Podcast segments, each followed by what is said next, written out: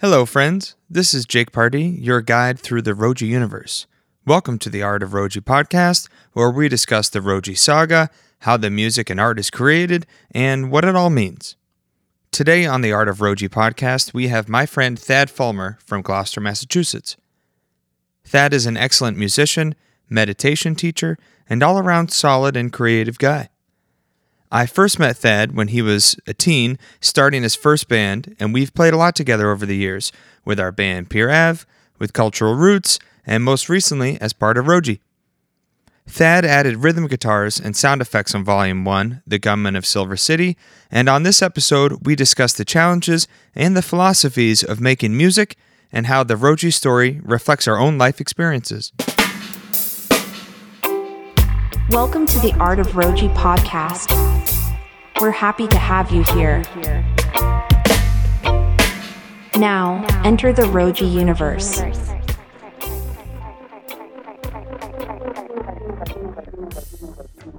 So, Thad, welcome to the Art of Roji podcast. Thanks, man. Thanks for having me on. Thank you for joining us. Yeah. I'm happy to be here. Yeah, I'm so glad that you're it. here. So, you are part of the very original Roji first episode here, Roji the Gunman of Silver City.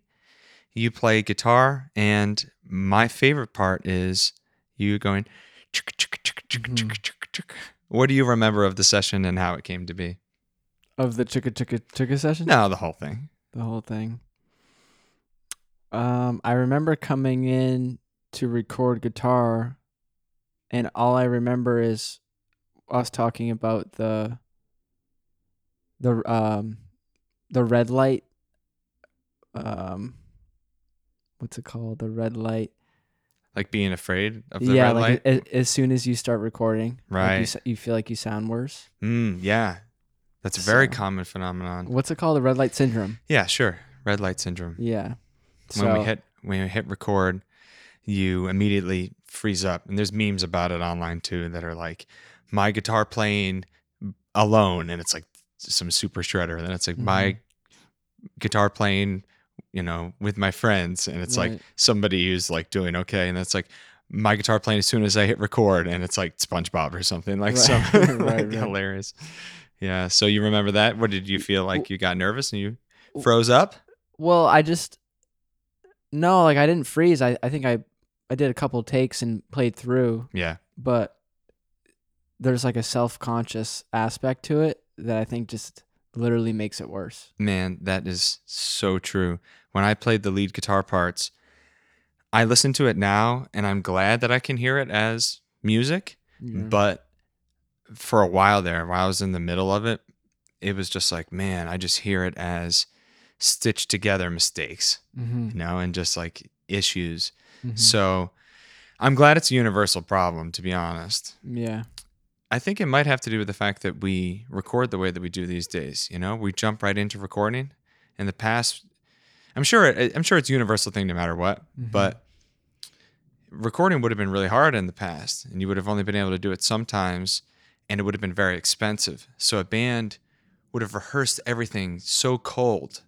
You would have just gotten it perfected Mhm. go into the studio, you've got one shot to play it all together. And it's just like muscle memory, it's memorized.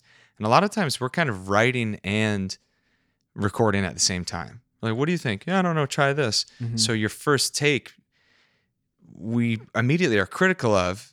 But if you had heard your first time playing something while you were just practicing it, we wouldn't have been so critical about it. right, It would have just been, we're trying it out. right. So I don't know. How do you feel about that? I mean, I I think I have a lot of experience with feeling that way, like recording something and then just feeling like basically immediately, like it's as immediate as hearing it, like he- feeling a sense of um like dislike towards it Wow. or just like oh like it's not good Yeah. or something or like it's not perfect or something like that um but in terms of the the roji stuff i didn't i, I- wasn't like overwhelmed with it because i was just skanking which I, I felt confident enough to do but um it, it was certainly there you know just like thinking like this is this has to be good. Mm. You know, Wh- whereas as soon as the recording stopped, I could play it way better. I know. I You know? remember us talking about that and saying, Yeah. this is exactly what I want to do. And then you hit record and it's not as good. So I think that it is common. I don't know why the psychology of it is the way that it is. Mm-hmm. Sometimes I feel like performing live, I play better than I do Mm-hmm. in rehearsal Mm-hmm. because I, I reach for things and I do, uh, I take risks that there's no need to really take when I'm at home because I'm just jamming at home. Mm-hmm. But on stage, I'm like, oh, I'm going to try this out. I'm going to try to push myself over the cliff and try something out. And a lot of times, you know, maybe it's a failure, but it feels like I've taken a risk and, and gone for something. Mm-hmm. The studio is weird that way because it's almost the worst of both worlds. You have the pressure of being on stage, but Mhm. without the audience to like perform for and cheer Mhm. you on Mm-hmm. you just have this like in our case computer screen that it's more like a video game that's like fail Right. game over Right. do it again so it's tough man because we also probably aren't extremely good at evaluating whether or not it actually is good Right. Because when I hear your guitar part, I'm like, it's. It, I literally couldn't imagine it being better. well thanks Or Sam's drums, and you know who know if, if who knows if he felt that or if any of the players on the yeah album. But it's like everything is just so good. It's really interesting that we immediately get into the philosophy of it because I think that's something that you and I have always done talking about music and what it means in our lives. And that's why it was really important to make sure that we were working on this together from the get-go because I want Roji to be something that we've made that comes out of our friendship, that comes out of our community, that comes out of a sincere desire to make things together that we think tell a good story, but also are are good, like not just good um, quality wise, but good like ought to make you feel good. Mhm. And um, I've been really encouraged by your support over the years to work on this type of music. So you've had a, a long journey through when we first met when you were like 13, 14 years old, Mhm. making reggae music with your first project, Remedy, and then the years of playing with Pier Ave and Cultural Roots, and writing your own music, lately playing with Surfer Girl and doing all sorts of things. And you and I have talked a lot about your relationship with music. So I have to ask you, what is your current relationship with music? How do you feel about music in general and your participation in it? Mm. Well, that's funny you ask because last night me and Andrew Foliano talked for almost two hours about that. No way about this subject. Pretty much, yeah. Um, my current relationship is a clear orientation of knowing I want to do it and Hmm. like knowing that I want to be playing music and and expressing music and playing music I like and and like following where that takes me and getting better.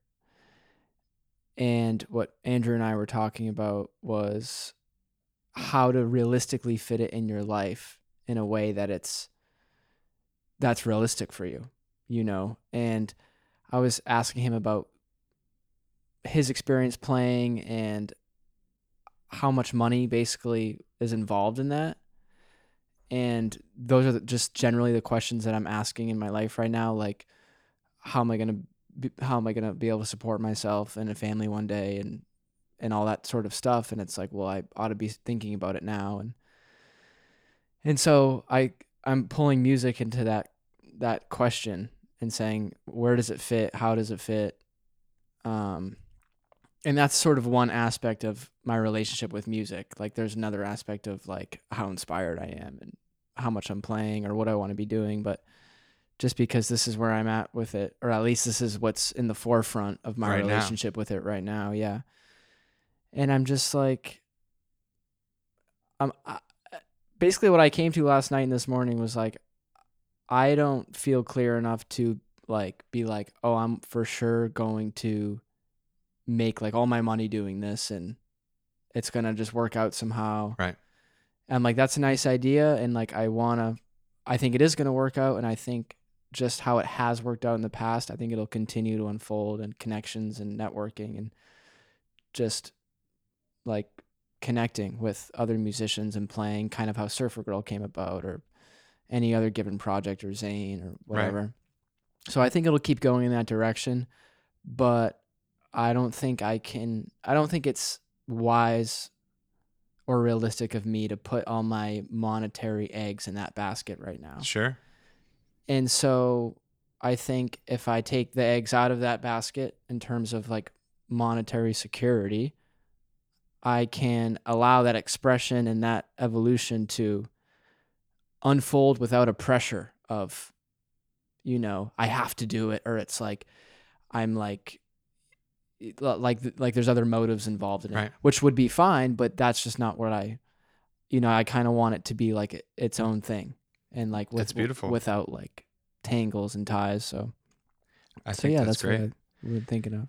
Well, I'm glad to hear that because the one thing that that demonstrates to me is that your relationship with music is actually very solid because it sounds like music to you is it's a given that it's worthwhile Mm-hmm. and it's whether or not it's something that is financially uh, stable or something like that that you're you're considering Right. which is great because That's a good point. it's such a great uh, position to be in to realize, well, I love music and I want to make music. Should I put all of the pressure of my life on music when I love it so much? Right. You know, it's kind of a lot to ask of music Right. To say, not only do I want you to give me peace and purpose, but I also want you to put money to in the bank and pay my bills. it's a big ask. Right. It's a big ask of music, which has already given us so much.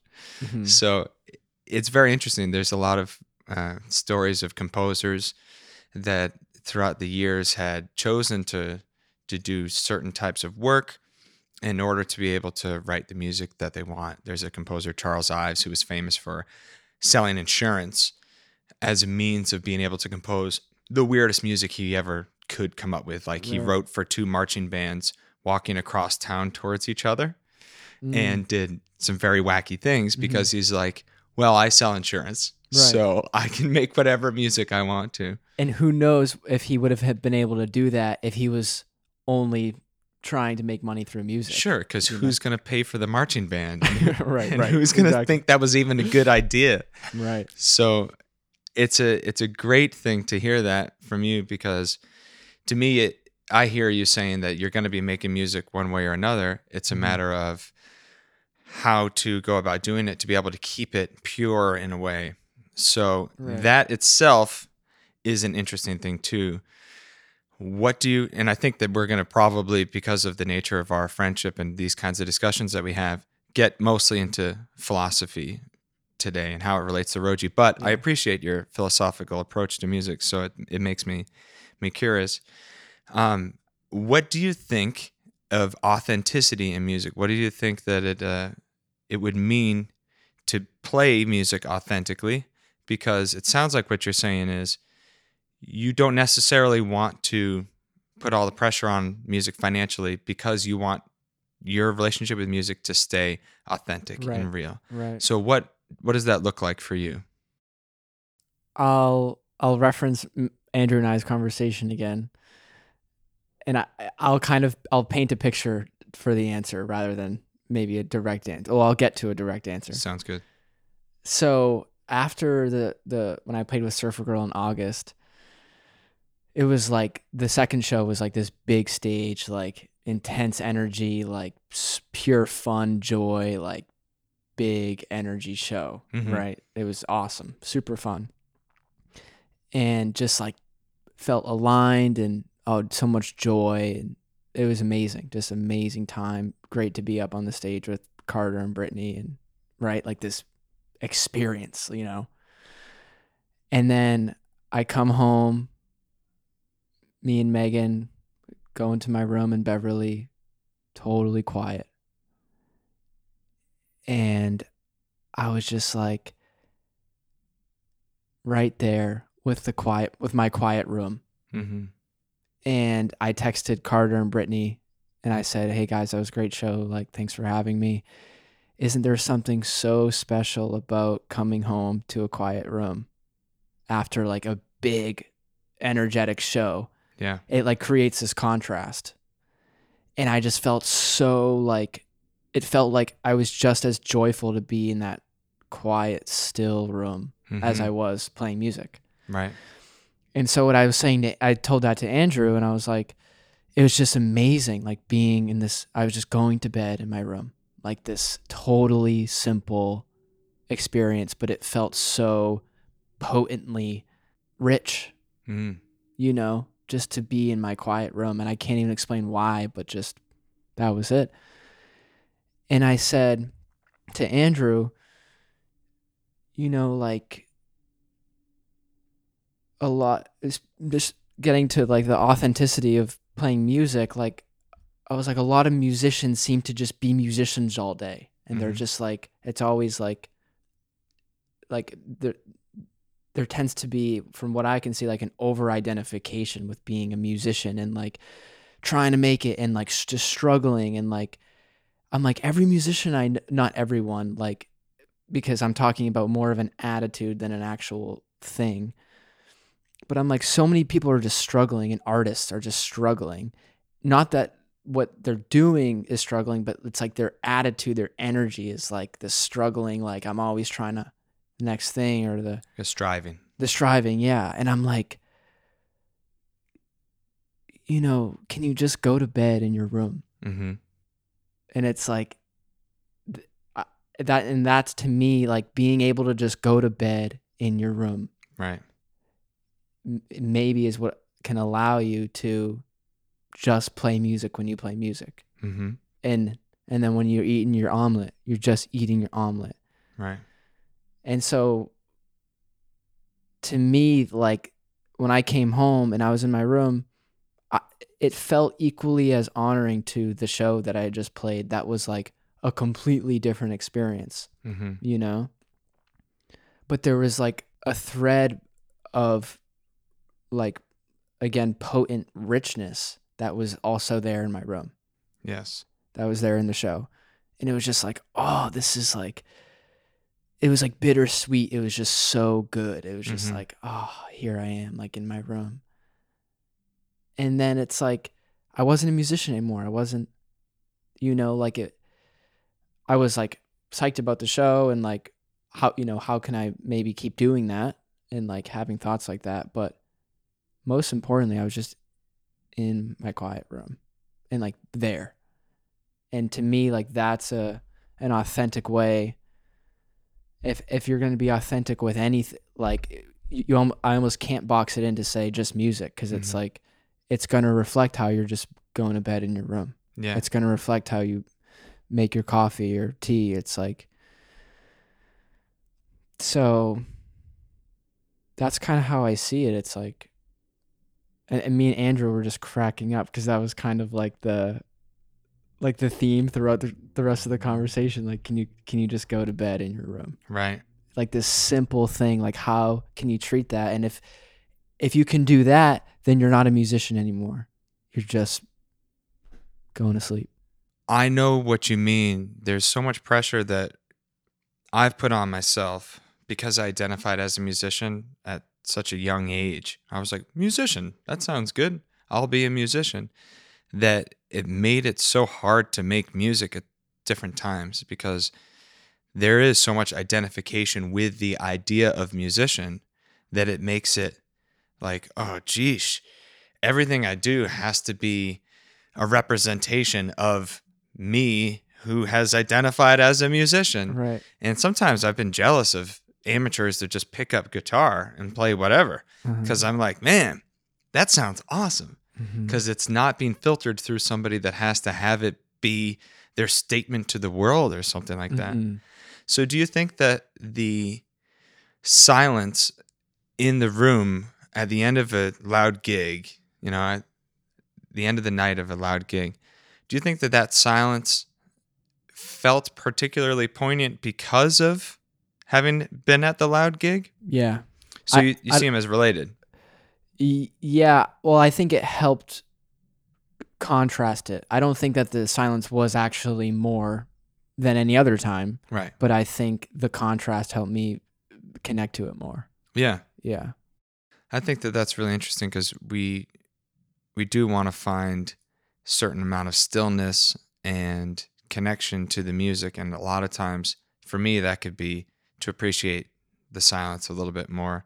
I know that when I'm writing, I have to close my eyes a lot of the time too to tune out some of the visual information, but especially if I'm coming up with a bass line, I can like noodle on the bass and come up with things that sound just like way too busy, but they're in the direction of something cool Mm-hmm. but I have to close my eyes and be like, okay, it's not doobie doobie doopo doopo boo doopo doopo doopo doopo doopo doopo doo- It's too, it can't be that. I have to Mhm. close my eyes and be like, doobie dee dee dee dee dee doobie dee dee dee dee. You know what I mean? Yeah. And the one thing, Yeah. but I have to tune out in order to get to that. I have to Mhm. turn the volume of other things down to be able to take the little thread of something and turn the volume up on that. Right. You know what I mean? So my question is, how much do you think all of this is informed by your meditation practice? Um, I think all of it is completely informed by it. Like I, I don't know what the spectrum is, or that I could say like where on the spectrum it is. Like it's this much or that much, but Yeah. yeah, it's like I don't think it's a fair question for me to ask how much, but I mean, uh, do you think that it is? Do you think that the Yeah. stillness from your meditation uh, is influencing your relationship with music? yeah, because yeah, it does with everything. I want to bring back something that you told me about an early experience of you listening to music. Was it in your dad's basement? It was in his in-laws' basement. His in law's basement. Yeah. and you had some wicked sound system, right? Yeah, it was a Klipsch. It was like a Klipsch. It, had- it was a subwoofer with it was a, com- a like a computer system. Can you tell that story? Yeah. So we uh we were in the basement and, And how old were you? Maybe I was like 11 or 10. Okay, you're 11 years old in the basement. Yeah. 11 years old in the basement and my dad I don't remember how. I just remember standing next to him and he put on a song by the Black Eyed Peas. Maybe it was uh I don't know. There were a few songs that I really liked at that point by the Black Eyed Peas. And he just turned it up loud and I could feel the subwoofer and I could like really hear the music and it felt it felt like it just went through me, you know. I almost felt like transparent to it. And I just like couldn't stop laughing. And it just like ignited this like release in me of just laughter and like that that joy around live music ha- and- or like loud music hasn't left me Yeah. like just the energy of vibration and m- moving you and, and like how powerful it is is different to me than not loud music Mm. and like quieter music has its own thing going on or anything in between but there's something about you know showing up to a concert or just turning up the sound system it's like you just become transparent to it Right. and it's like oh wow here i am Do you think that that's part of the reason that you've been attracted to reggae and dub? Because it's got so much low end content yeah yeah that it yeah. definitely vibrates more molecules per inch than a lot of other styles of music, I Right. Yeah, I think so. And I think that's why I like playing bass so much Mm. because it's so like feet on the ground, like grounded sound and Right. vibration and it's deep and yeah, and and there's a lot of reasons I love reggae too that I I've thought about, but um by that being I think one of them. What was your impression of the Roji songs when you heard them come back from Craig for the first time? So I remember I was here hmm I I I th- I think it was the first time I heard I was here, and you had had the comic on black and white paper, Right. and you played the first song. And I remember like you kept it secret for a while, like n- no one was really listening to it. Yeah, we're calling it the Secret Dubs. The secret dubs. I was sitting on the couch. You gave us this comic. I think I don't know who else was there. Maybe it was Michael. I think it was Michael. And you started this song, and like the gunshots go off in the song, the guitar part started. And I remember as I think the rhythm came in, I just started to well up because I felt like it was one of the first times I have heard you musically speak to me. Hmm. I was like, this is Jake. And I've played many gigs with you. And I've been like I've I've always told you how awesome your guitar solos are and like it's amazing playing with you. But there was something so particular about when I heard the first song, um, The Last Gunfight. And I just I had this comic like in my hand and I felt like I was like listening to Jake Hmm. For like in a way in a sense in a way for the first time Wow. Well, that means a whole lot to me. Thank you so much. yeah It's funny that you say that. I really do appreciate it. Thank you for listening to it that way and for saying that. Caden messaged me this last weekend, and Caden will be on a future episode too. Caden mentioned, like, yeah, man, it's like you've got the Jimi Hendrix, Bob Marley sound together that you've been trying to get together forever. And the funniest thing is, is that I uh, wasn't trying to do that this time. And to bring it back to what we were talking about, the pressure that we put on ourselves as a musician, I've always looked up to Jimi Hendrix and Bob Marley as like the Mount Rushmore of my musical influences. And I've always thought, yeah, man, I want to make like guitar driven reggae music since I was, I don't know, 13, 14 years old when Mike and I started the Mhm. punk band and stuff. And I've done so many experiments that came out just sounding like that's not quite it or it's too obvious like Mhm. it's it's just not quite it so it's funny that in making roji i really wasn't trying to do that there was a part of me that was like well in order to make music and to make a project that tells a story and to do it with my friends i need to think about it more like cinematic, like almost like you're scoring something. In this case, you're scoring the comic book and telling a story. So I made the music thinking about how to tell that story, not trying to make the music I've always been trying to make, just Mm. trying to do a specific task Mhm. of tell this story.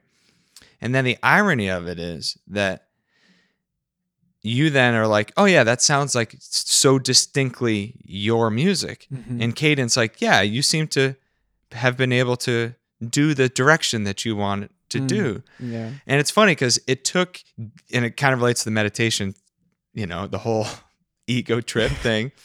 Uh, only in like letting go of trying to do it directly and to Mhm. actually consciously not do it, mm-hmm. does the message actually come across? And my friends are like, oh, cool, man. You did the thing you've been trying your whole life to do. It sounds like you. right And I'm like, whoa. Because it didn't even occur to me that I was even working on it. It felt like, oh, cool. I'm gonna play some some surf rock style guitar melodies. I'm going to play uh, some some heavy roots rhythms. I'm gonna call my friends and we're gonna make it together. And Sam's like, yeah, man, sounds good. Plays a part. And I'm like, yeah, add this part. And you come in. Everybody adds a part. Mhm. And we work on it and we bring it to Craig. And Craig opens it up and he's like, great, yeah, awesome. Mixes it in, in an hour, you know? and Mhm. you're like, Mhm. man, this is so cool. And then only once it's over, you're like, oh wow, we we made something that we've been kind of trying to do for a long time, but Mhm. it took taking like an alternate path to it. It took saying Right. like, let's work on something that isn't so directly the thing we're trying to work on. Let's just work on something.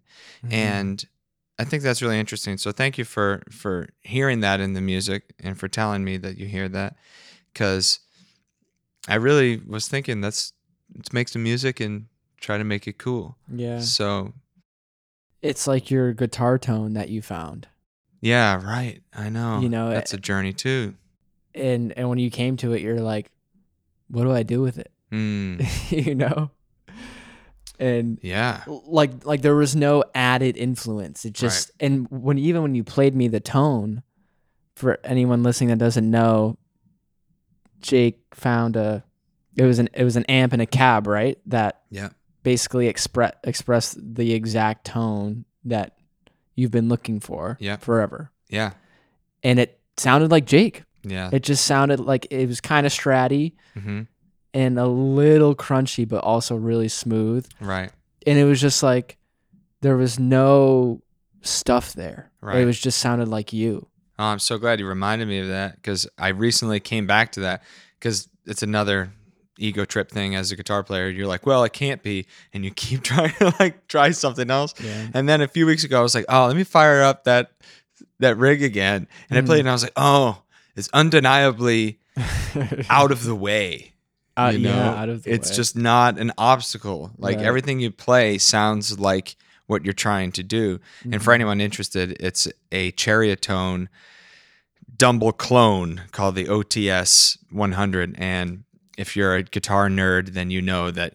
Well, of course, it's a Dumble. That's like almost cliche to think like, oh, the best amp for me was a Dumble because they're they're very famously extremely expensive. This one's not. This is a clone. It's a, a tribute to one. But uh, yeah, thank you for reminding me of that because having our own sound, finding that is its own onion unwrapping, difficult. You know, onions have layers, Mhm. ogres have layers kind of situation. right. And you can get down to it and then just like you said, say, okay, well then what am I going to do with it?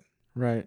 You know, I've spent my whole life chasing my sound, but what do, what do I have to communicate with that sound? Right.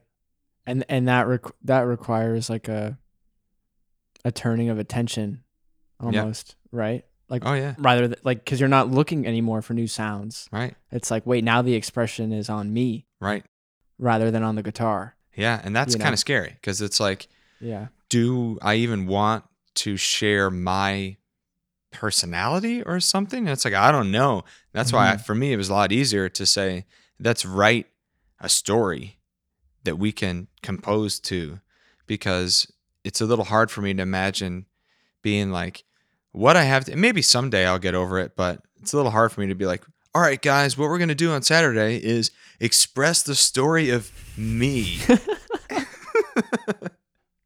Who's ready? Yeah. Who wants to come by on Mhm. Saturday and work on the story of me? Mm. Whereas it's like, hey, we're doing this Old West dub story thing, and everyone's Yeah. like, yeah, yeah, cool, Right. and we can all see a part of ourselves being being in it. Yeah.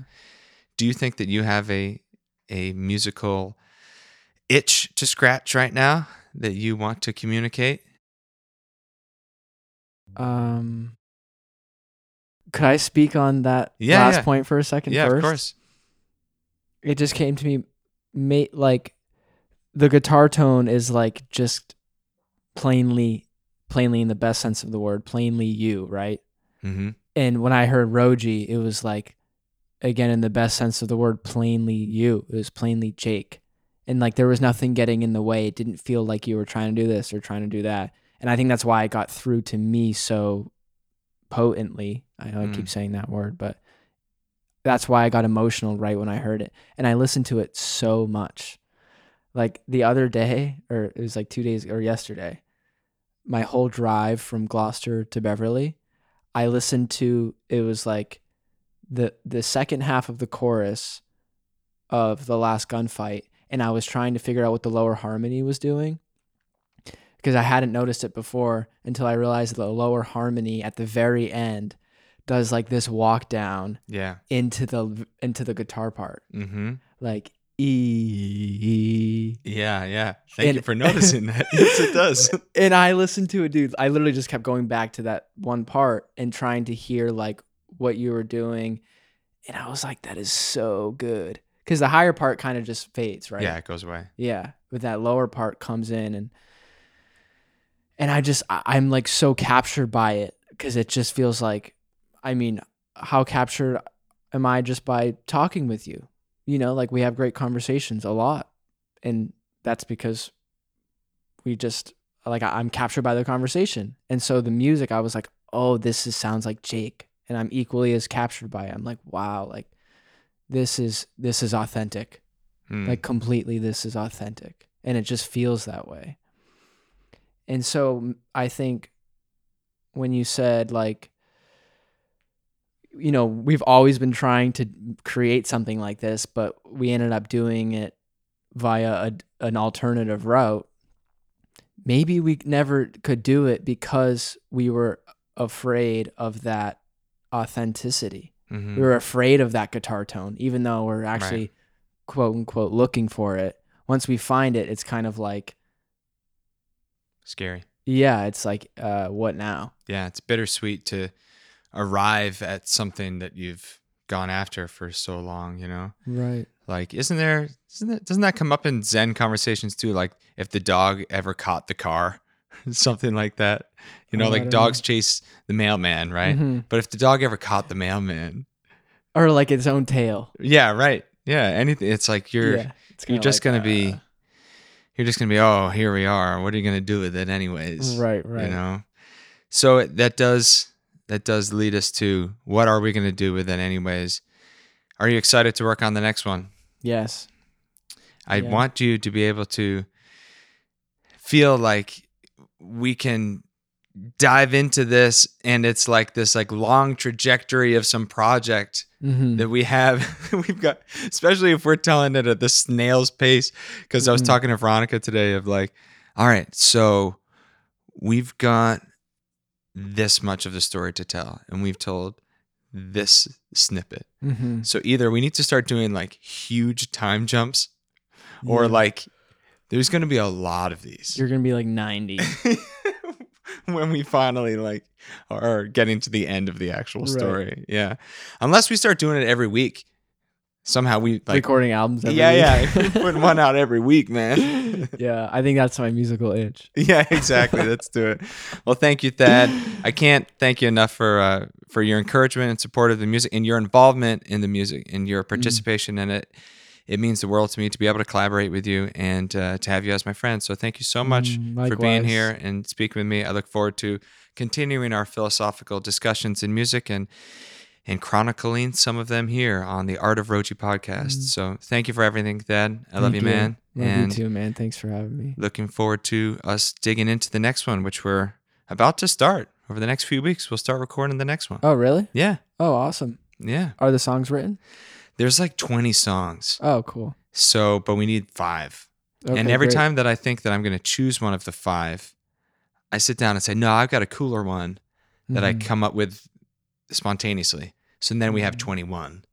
Mm. And then I'm like, oh no, like I'll pick five. And then Mhm. I'm like, I'll come up with something that's better than that. right. And now we have 22. Mm. Yeah, yeah.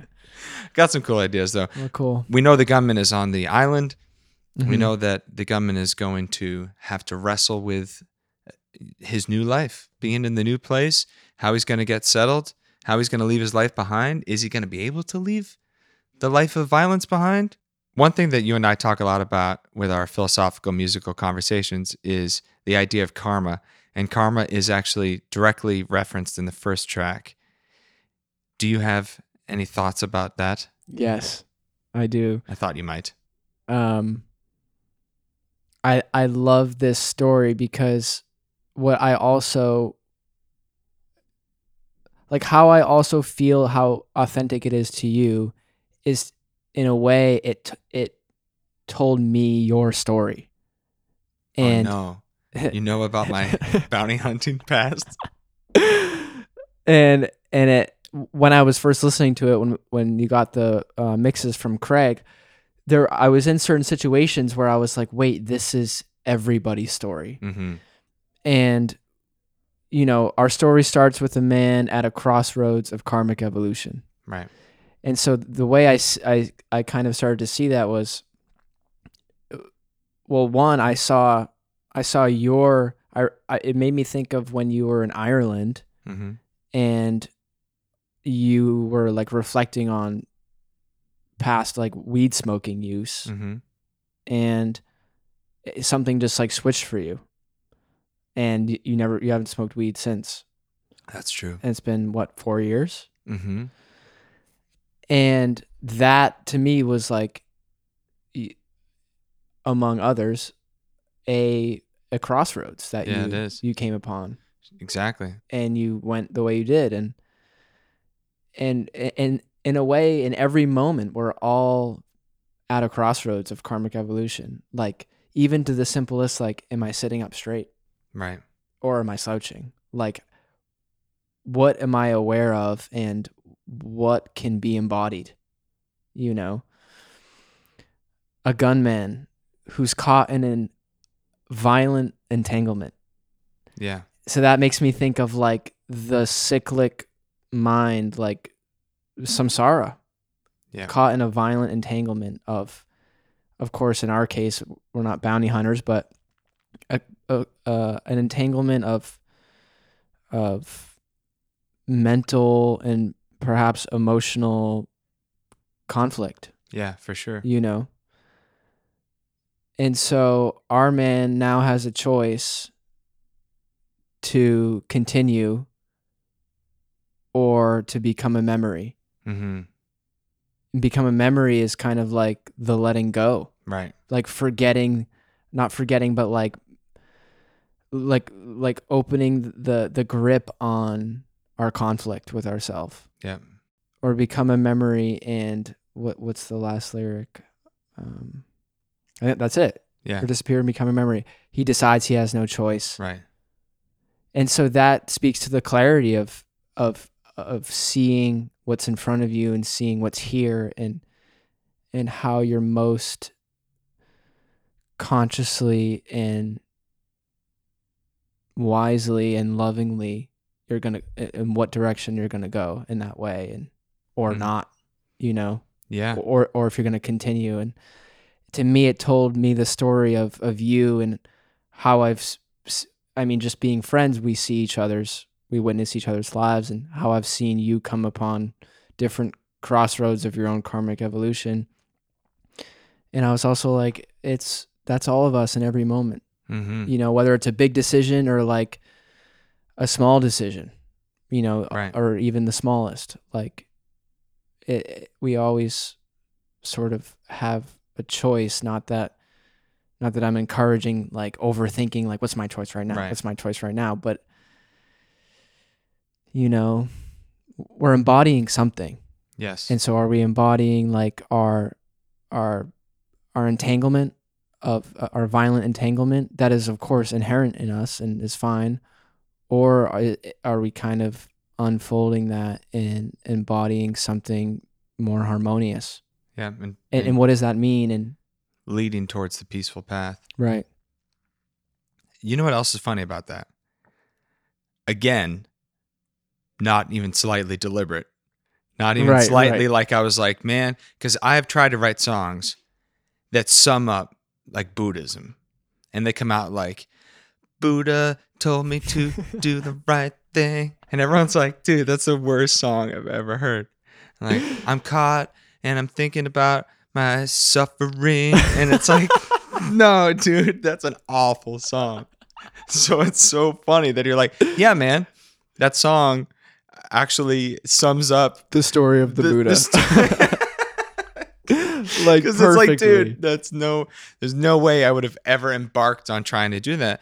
But I'm just trying to tell this story, yeah and you and I are are experiencing this where it's like, oh, there's this weird phenomenon that's the thread through this stuff that is.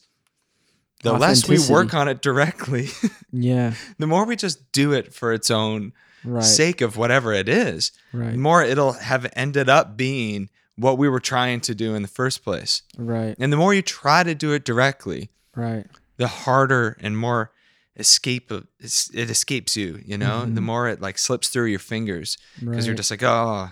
Cuz it's a, another one of these things is it's like a be careful what you wish for kind of scenario Mhm. because it's like you you might get the thing that you're actually doing but you'd be better off getting something you didn't know you could do. Right. Which is a very strange way of saying like you might think that you want to create something very specific Mhm. but that very specific thing if you succeed in making it might not speak to anybody. Whereas if you can just make something that you dig, it might end up communicating something from a deeper level than you thought you were communicating from. Right. When I hear you say that you hear my personality in the music, it or when Cadence says that, you know, it floors me because I'm like, wow, that's that's so cool because I I I didn't make a contrived effort to say I'm gonna make the thing that sounds like me so that I can share it with the world. Right. So And that's why it's so authentic. It's it's re- but now now we're we're really now we got to forget all of We, yeah, we can't jinx it now. yeah. So now that we have to make the next one, Knock on wood. now that we have to make the next one to be able to do this all the time, we need to also not put some weird pressure on this process where it's like, Right. no, man, in order to make it cool, you need to try to make it not cool because then it'll probably also be not cool. And then we're back in the violent entanglement. yeah, so I'm sure we'll go through that. I'm sure there'll be a couple of the Yeah. issues and and volumes that come out where we're like, Ugh, no, that one wasn't so great. Mhm. But we're gonna go through it and we're gonna keep going forward.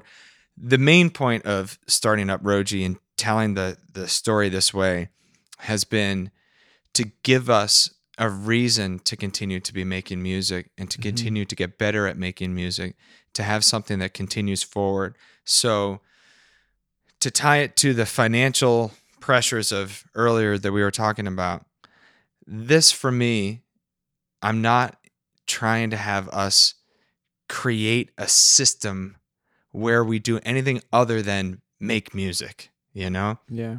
And when we go to start a band, that it, imp- it then implies gigs and implies money and well, how much time can I take off of work? Or Mhm. I'm thinking of moving to wherever.